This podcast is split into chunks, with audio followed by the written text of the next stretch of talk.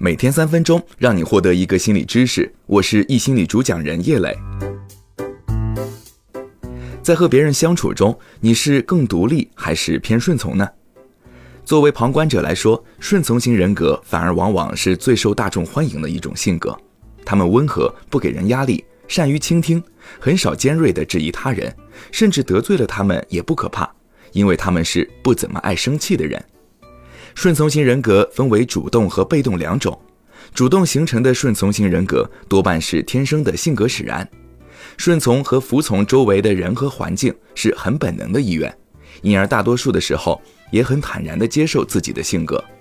但生活中能遇到的顺从型人格更多的是被动形成的性格，即从小所接受的来自父母、学校和社会的教育，让孩子从小形成一种近乎于本能的认知，及顺从的性格才是对的性格。其中来自父母的影响是最大、最致命的。顺从型人格的孩子可能从小父母都很强势，在严格的教育模式之下，孩子必须幻化出一个柔软的性格，才能够与父母更好的和平共处。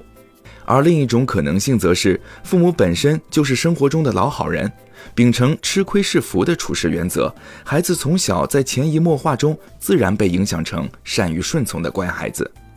顺从型人格在现实生活中虽然往往颇受欢迎。但自己却常常陷入自己营造的压抑困境中，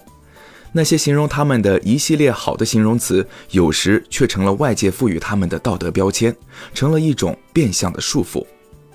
顺从型的人往往渴望依附于强人，喜欢和独立型人格的人群成为朋友，或是发展成恋人，这样能使他们从独立的人身上获得能量，同时间接享受权利。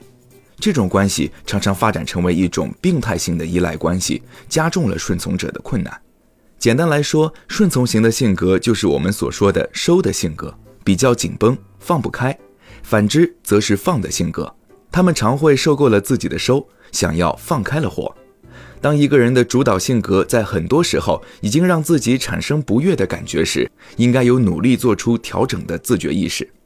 但针对收与放的话题，我们需要思考：放相比收，就更爽、更高级吗？若是年轻人，定会毫不犹豫地说：“对，放开来的生活，不羁的状态，就是更爽、更高级。”但当你经历过因为放后渴望更放，而对现实不满导致的情绪泥潭之后，会发现只有收的模式才能让自己恢复平静，重获快乐。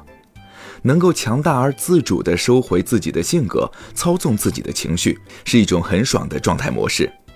所有不满足于顺从型性格或人格的人群，大概都会经历从收到放的过程，但这其中还会有一定比例更优人群，则会再经历从放再到收的状态，即收放收，